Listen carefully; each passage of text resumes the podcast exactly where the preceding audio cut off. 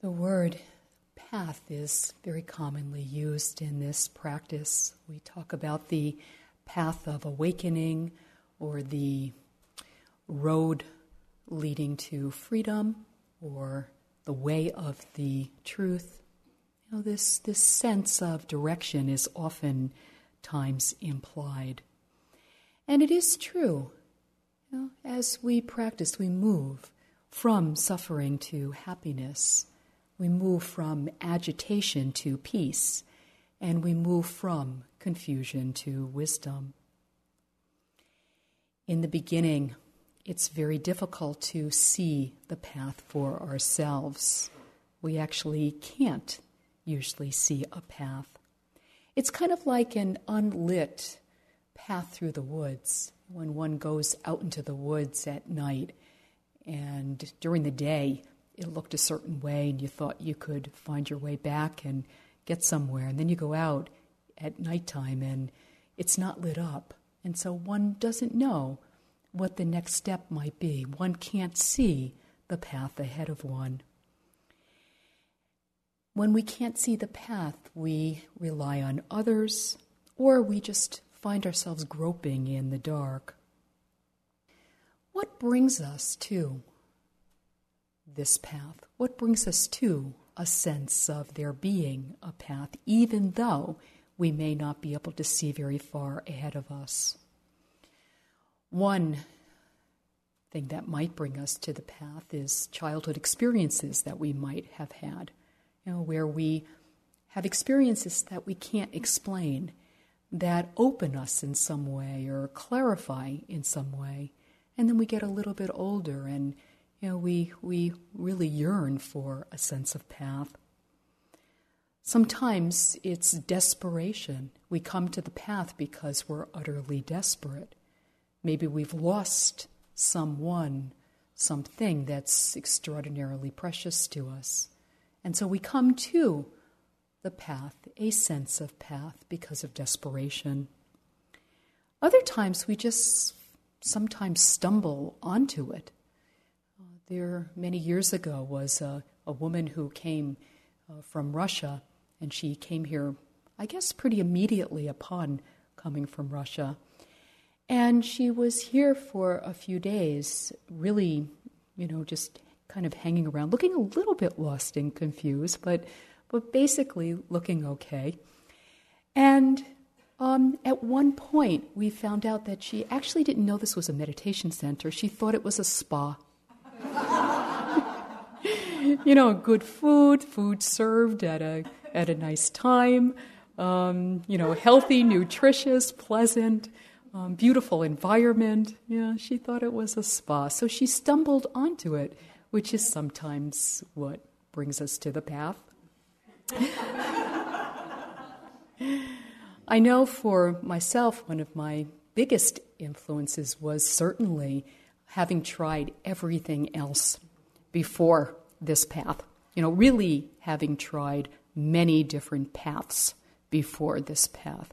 So much so that my mother told me when I was 30 that I could have I could write my memoirs, you know, because of so many different experiences.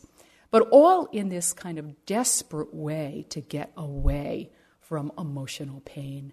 And oftentimes I experienced it as a desperate kind of movement away from myself. So we all come through our, our different ways, our different, um, different backgrounds. But gradually, through the practice of paying attention, the utter simplicity of simply beginning to attend to ourselves, to attend to this moment, to attend to things as they are, glimmers of light start to come. Glimmers of light begin. And eventually, in continuing to practice, the path becomes fully lit. There is a clear sense of direction. You know, and we find ourselves confident and sure footed.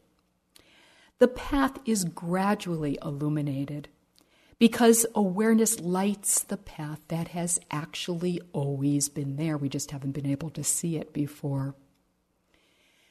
I've been out to Seattle a number of times to teach with my friend Rodney. And every time I'm out there, the weather is not so great. It's quite foggy and rainy. You know, we hear about Seattle being really rainy. So every time I've been out there, it's been rainy and foggy. And everybody is always encouraging me to go see the mountains, you know, which I guess, I've not seen them yet, but I guess they ring Seattle. You know, they're, they're a ring around the city of Seattle. But boy, I would never know because they're never out when I'm there. And yet, you know, I trust the people I'm, I'm with. Um, they seem sane and reasonable, and like they're not telling me that there are mountains there and, um, and that they're not there. Last time I was there, I actually had to go get a postcard so I could see the mountains in the postcard. But, you know, they're there. We just can't see them. We don't know them for ourselves. And this is how the path becomes visible. As we practice, the path is made visible to us. As the path is gradually illuminated through our loving attentiveness, there is a greater sense of trust that there is indeed a path, that it's not just a myth. You know, someone might say there's no path, but we know that there is because we know for ourselves. We're willing to abide with the ups and downs that we experience in our lives without being thrown quite as much, without clinging quite as tightly to the ups, and without getting quite as lost and confused when things are difficult. I'll give you an example. Let's say we experience a feeling, strong feeling of despair, something that is familiar to us, but something that um, we get lost in over and over again. Without a sense of path, when we feel despair, the story about why we are in despair is what we completely build up and believe. It gets built up and believed in without a sense of path. It's inevitable, it's all we know to do. With a sense of path, we remember to be mindful of despair. We remember to be aware that despair is occurring. And we are willing to let the thoughts about the despair be put aside so that we can experience the despair fully in the here and now. And so then we don't build up this whole story. You know, there are, a set of thoughts, of course, that come with despair. But instead of building on those set of thoughts, and creating more despair out of the initial despair. Instead, we're willing to be awake and aware and mindful. We don't let despair take us where we don't want to go. We are aware it is a feeling that is happening right here and right now. Another example might be when we find ourselves being severely criticized by somebody without a sense of path, it's inevitable that we nurture the feelings that arise. You know, those feelings of hurt and of anger and of resentment. Know, it's, it's impossible not to dwell upon thoughts about how can we get this person back or find ourselves lost in defensiveness, you know, over and over again, buttressing up our sense of self and our, our kind of ways that we're going to counteract what that person has said. And it's so interesting, even if the person hasn't really said everything, we make up a whole lot about what you know the person really meant, and we're going to say this because the person is going to eventually say it, and they really mean it anyway. This is what they really think of us. And then we go on and on in this way. With a sense of path, instead of taking this very familiar route to pain, we can commit to experiencing the reactions that might naturally arise. You know, we might commit instead to experiencing the hurt, the anger, and the resentment without making more out of them, without creating a story around what is happening in the here and now. So, whether our experiences are easy or difficult, whether they're pleasant or unpleasant, in having a sense of path, we learn to trust in awareness, and this makes all the difference in the world. We all are obviously individuals, and we have different kinds of paths, you know? And at the same time, we are on a universal path. So we have an individual path. Each one of us has an individual path. Our paths are different, and many different things are different, and yet there is something that is the same. Our path is the same. This is a path of awakening. So, although our differences, such as work or health or family or history, create different conditions, at the same time, on a path, the direction is the same. It's away from suffering. And it's really important to remember this. When things are easy, our path is still in the direction of dissolving suffering. When things are difficult, it's still the same. The direction of the path is away from suffering and towards peace and freedom. However, the how of this is not at all instinctual. Instinctually, there is a movement towards comfort. Now, this is an instinctual habit. We move towards comfort. We move towards pleasure, oftentimes as an end unto itself. We move towards the accumulation of things and the seeking of status. In other words, although we want to go in the direction of happiness and of peace and of freedom, instinctually we find ourselves moving in the direction of discontent when we don't know that there is a path that we can be on. Some of you may be familiar with this study about lottery winners, and the title of this is A Lottery Winner's Blues. But this study is this Lottery winners often struggle to handle newfound wealth and fame and many become tied up in lawsuits or estranged from family and friends. One study found that instant millionaires have about the same level of happiness as recent accident victims. That is quite an amazing study. That is quite an amazing fact. As we practice, we learn different ways to be in this life. We awaken into wisdom.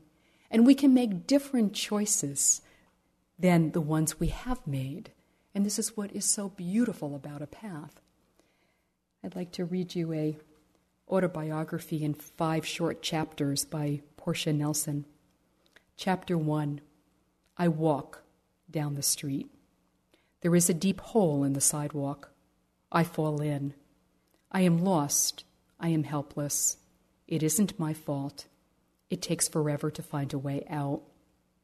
Chapter 2 I walk down the same street. There is a deep hole in the sidewalk. I pretend I don't see it. I fall in again. I can't believe I am in the same place. But it isn't my fault.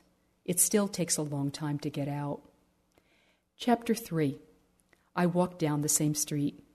There is a deep hole in the sidewalk. I see it is there. I still fall in. It's a habit. My eyes are open. I know where I am. It is my fault. I get out immediately. Chapter 4 I walk down the street. There is a deep hole. I walk around it. Chapter 5 I walk down another street. this is really our intent is actually to walk down another street instead of blindly obeying our conditioning. And this is truly what is possible on the path. When the path is unlit, when there are only glimmers occurring, the path can seem like a fruitless path. But we think we need to remember very clearly that we have a long path of confusion in our paths. However old we might be here, all of us have a long path behind us of not knowing, you know, of non awakening. of confusion simply because of not knowing how to go where we want to go, how to get to where we want to get to. The Buddha once said that ignorance is beginningless. So, you know, if you want to look at your past and think, oh, you know, things were actually pretty good, I wasn't that confused, um, why am I still having a hard time? Why is my mind not cooperating? Then you could look at this other bigger reason. The Buddha saying ignorance is beginningless. And that's a really long time ago to bring about a sense of perspective. So, really, all we're attempting to do in practice is to um, practice to the best of our ability and no more. Not to strive and not to strain, but just to be where we are in a wholehearted way. When we begin the practice, we do begin a new life. Now, so, however many years ago that you began the practice, that was the beginning, in a sense, of a new life. And for those of you who are here for the first time or are practicing for the first time now, this is the beginning of a new life. I have a very dear friend who is in her early 80s at this point. And she began practicing when she was perhaps around 50, 52, something like that. And when I knew her, when I met her when she was 52, she looked very old and she seemed very tired, extremely tired, extremely um, done for, um, kind of um, dry, I might say. She's now 82 and she's been practicing with enormous degree of dedication and diligence all these years. She's really put her whole heart and her whole life into the practice. And she looks younger now. Truly, she looks younger now than when she was 52. Yeah? There's a luminosity and a radiance. And sometimes we think when we start this practice when we're a little bit older that, you know, we don't have any chance at all. But um, she's such a great, great inspiration in this way. I have another friend who um, practiced, you know, began to practice maybe about 15 years ago and did this and that and did a couple of retreats every year and well maybe not a couple of retreats but maybe a, you know really tiny retreats every year and um, sat some and missed a few years in between the 15 years. You know, if you say, How long have you been practicing? She might say 15 years, but that's like a gap of, you know, many years in between. And all of a sudden, she, she um, came to a retreat and something radically changed. You know, it was like the beginning of things for her. She got serious about this after 15 years, and her whole entire life turned around you know, and has never been the same since. You know, so it's not that the 15 years were in any way wasted, because we all practice in the only way we know how. To the best of our ability really means that. You know, if there are gaps of years, that's how things are. They're not really gaps because once we start on the path, wisdom floods in and it's somewhat inevitable but trying for a certain amount of time, you know, just staying uh, steady in whatever way one can, which sometimes can look somewhat unsteady, uh, and then continuing on and all of a sudden sometimes something shifting and then the whole of one's life turning around. Now, I would say for this friend, of course, there are still difficulties, there are still obstacles, there are still um, things that she needs to contend with.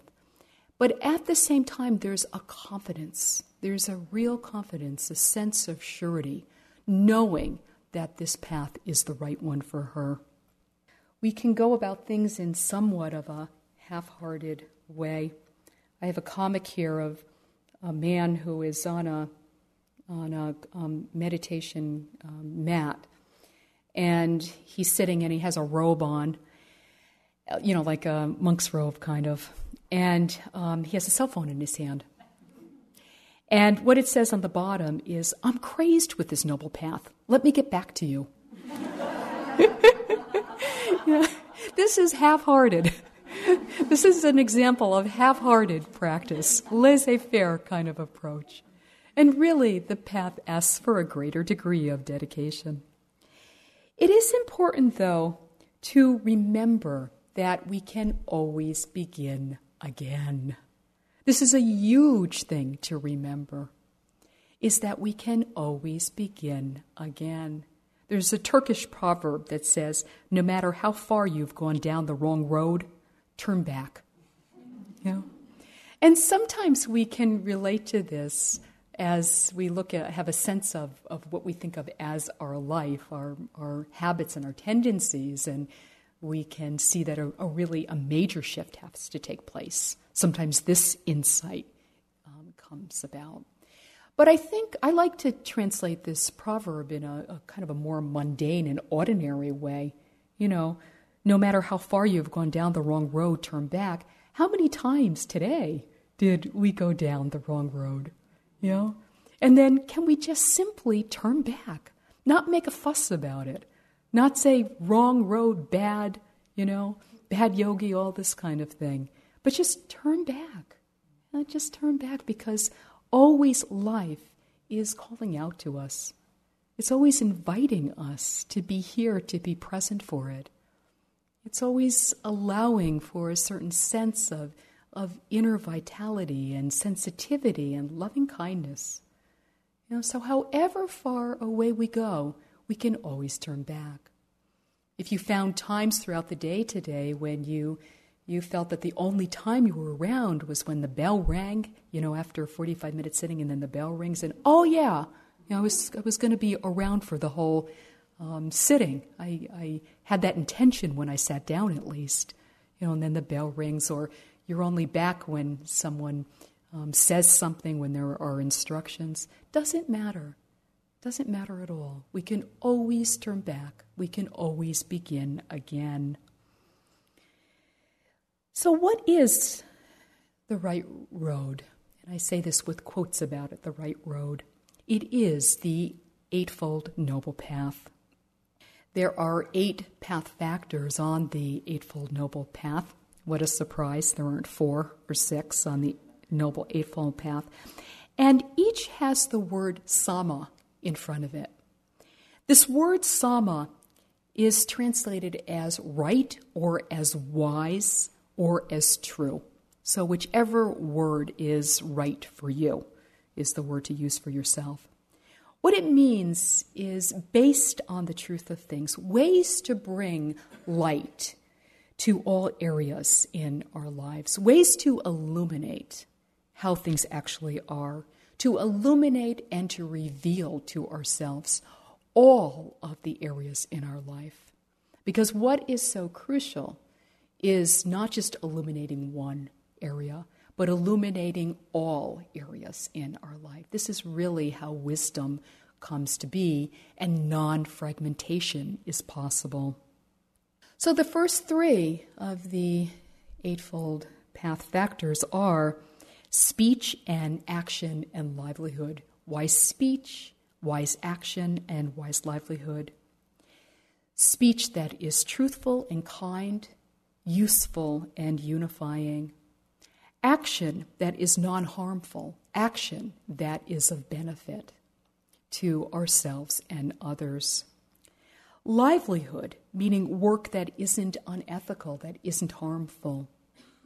And all of these first three free our hearts from a certain degree of remorse and anxiety and guilt.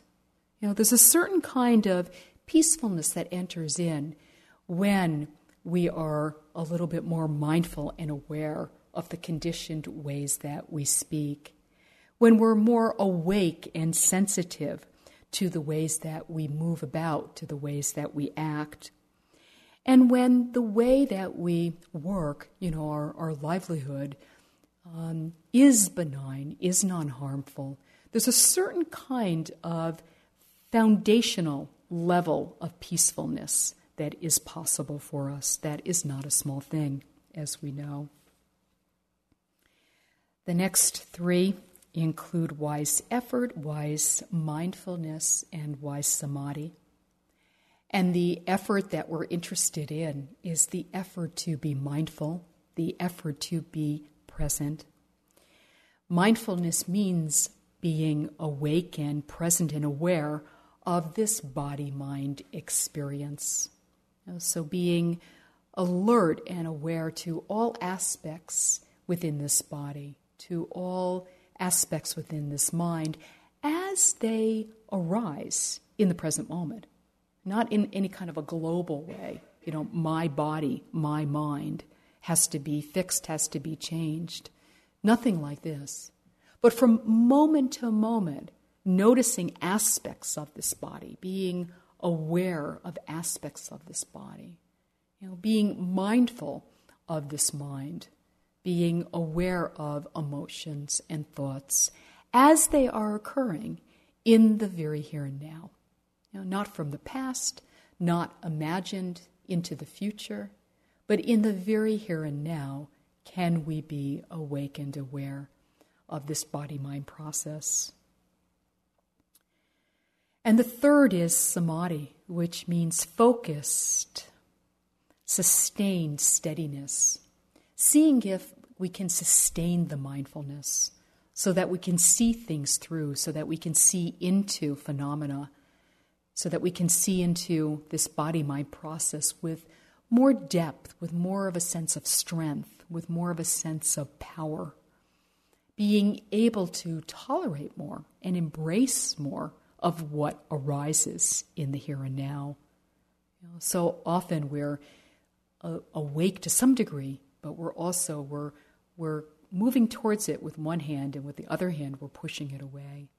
Know, in samadhi, um, concentration, steadiness of heart allows us to be with more of our experience without veering away from it, without as much fear, without being quite as intimidated or afraid of what is arising within. You know, so it allows us to have more of the capacity actually to befriend that which is arising in the very here and now. These three, effort and mindfulness and samadhi, are deepening. They allow for a depth and they allow for a, a, a level of letting go that the first three don't. You know, so with the, these three, we're, it's a, a deeper kind of work. We're really allowing for a, a seeing into deeper levels in the mind. We're allowing ourselves to notice um, kind of more entrenched obscurations or torments of heart. And so, because of this, there is a deeper level of letting go of remorse and, an and of anxiety in our willingness to work with the mind itself. You know, the first three have a lot to do with the body, with body, speech, action. You know? And these have everything to do with the internal reality. You know, so, in taking up wise effort and wise mindfulness and wise samadhi, we are doing a deeper level of, of um, seeing into so that there can be a natural kind of letting go. And the result of letting go is a greater degree of peacefulness and ease inner sense of ease because these things no longer have a, a grasp over us or a hold over us. We are seeing things as they arise, and we are also noticing them pass away. And the last two are wise understanding and wise intention. Wise understanding is the understanding of how things work, not how we think things work, not how we think things should work, now not how we think things have worked and haven't worked so well, you know, but how things actually work. It's really understanding nature, you know, getting closer and more intimate to the nature of things, which certainly includes ourselves, and really understanding nature. And intention, wise intention, which is the intention to let go or to um, be with things until they let go of us, which is a whole lot more accurate in terms of what happens in practice. and to cultivate loving kindness and to cultivate compassion. These are the three wholesome intentions. Letting go of that which is impermanent, cultivating loving kindness, and cultivating compassion. And these two have to do with waking up and living our practice, actually living our understanding. This Eightfold Path is a traditional way of speaking. And there is another way of speaking about this very same thing. It's the same path, it's just another way of speaking about it and another way of understanding it. This other way of speaking about it is that all path factors are the same, and it is the path of non avoidance. It is the path of non resistance, of embracing each moment regardless of content. So it is a path of being present and wholehearted in our life from moment to moment and not veering away from whatever it is that is occurring inwardly. You know, being open hearted, kind, bringing a loving and caring attentiveness to whatever way our life is in the here and now. You know, so really in the here and now, not this being a talk, so another here and now, you know, when, when we're practicing, but right here and right now. Is it possible to be aware in this moment of whatever it is that's occurring? Present with the difficult. You know, because oftentimes when things are a little bit easy, we don't have all that much difficult being present. Present with the difficult, going against our habits, going against our tendencies and patterns, gently and yet relentlessly at the same time, because we know that it's the way out.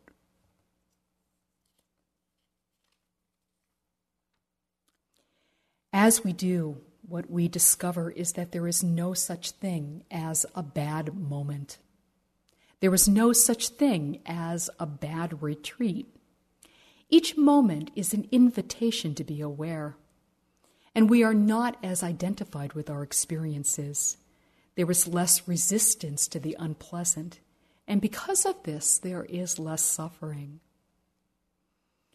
Less resistance to the unpleasant plays itself out in many different ways, not as being identified with our experiences, plays itself out in a number of different ways. Something I've noticed over the years is that the instructions will be given that it's okay to stand when sleepiness is occurring, that this is a positive thing to do and brings about a certain degree of energy.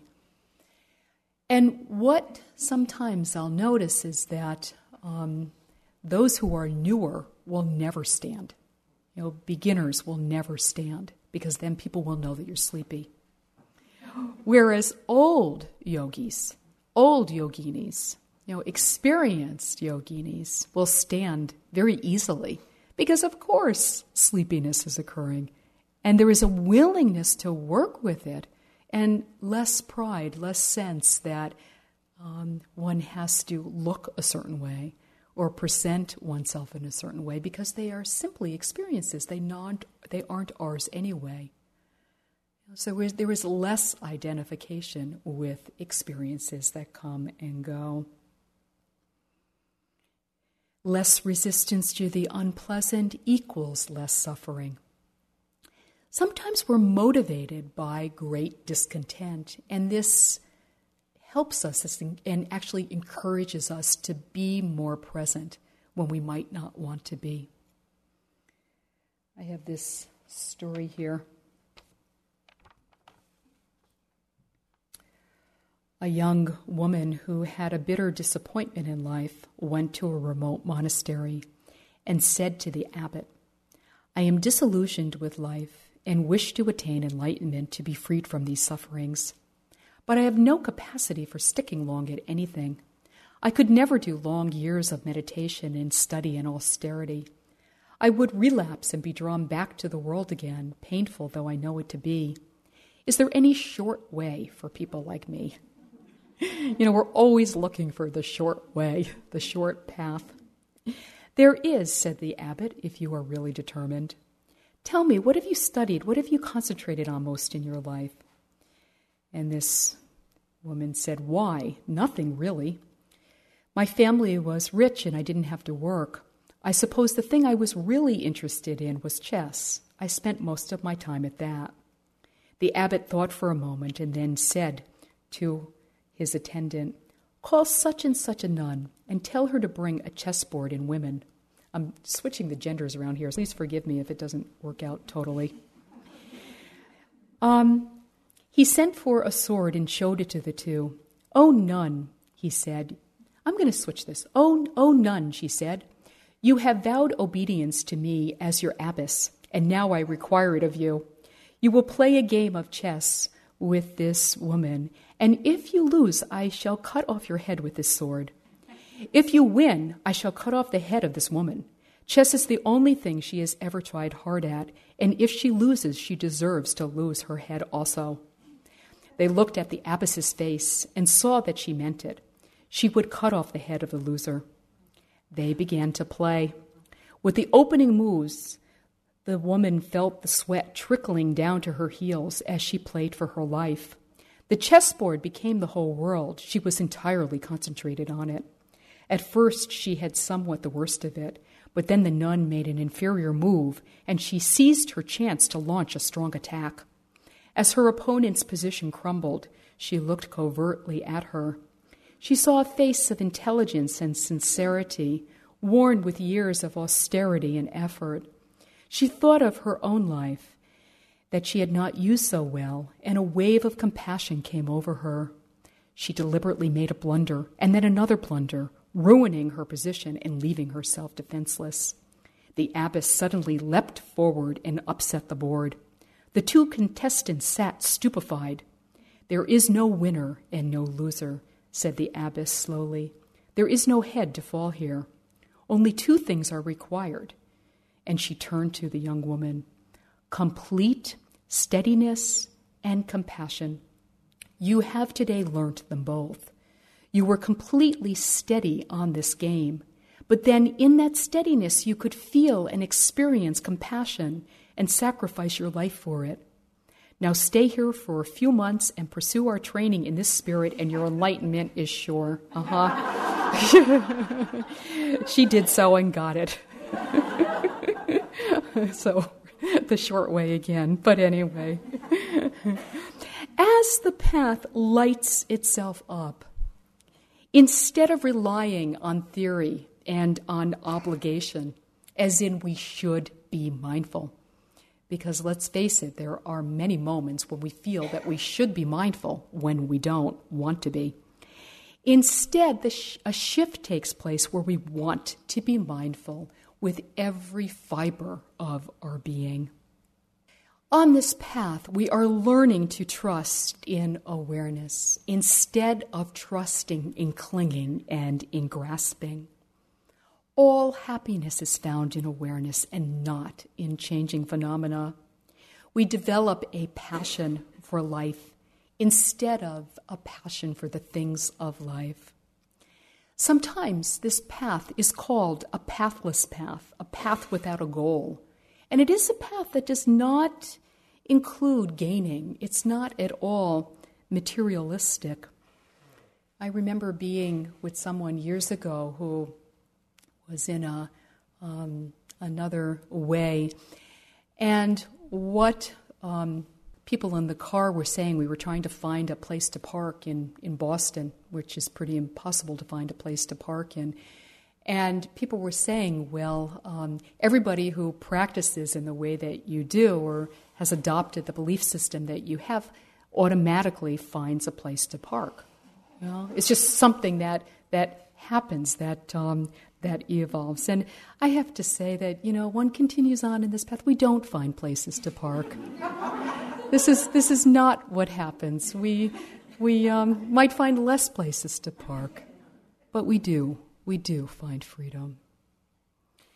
Let me just finish with something from the Dhammapada. called Crossing the Stream. Few cross over the river, most are stranded on this side. On the river bank they run up and down. But the wise person following the way crosses over beyond the reach of death, free from desire, free from possessions, free from attachment and appetite, following the seven lights of awakening and rejoicing greatly in freedom. In this world, the wise person becomes oneself a light, pure, shining, and free. Sit for just a moment.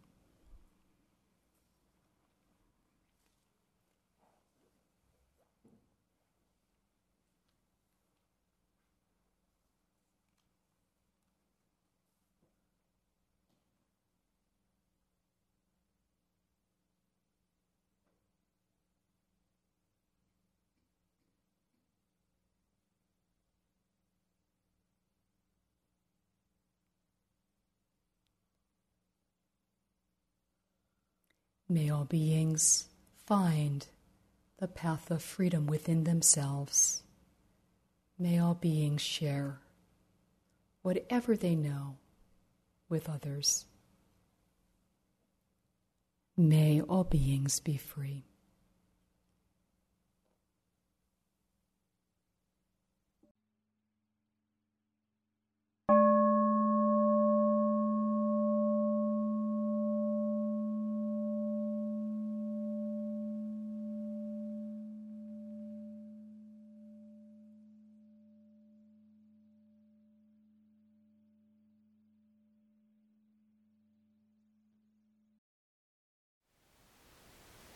Thank you for listening. To learn how you can support the teachers and Dharma Seed, please visit dharmaseed.org slash donate.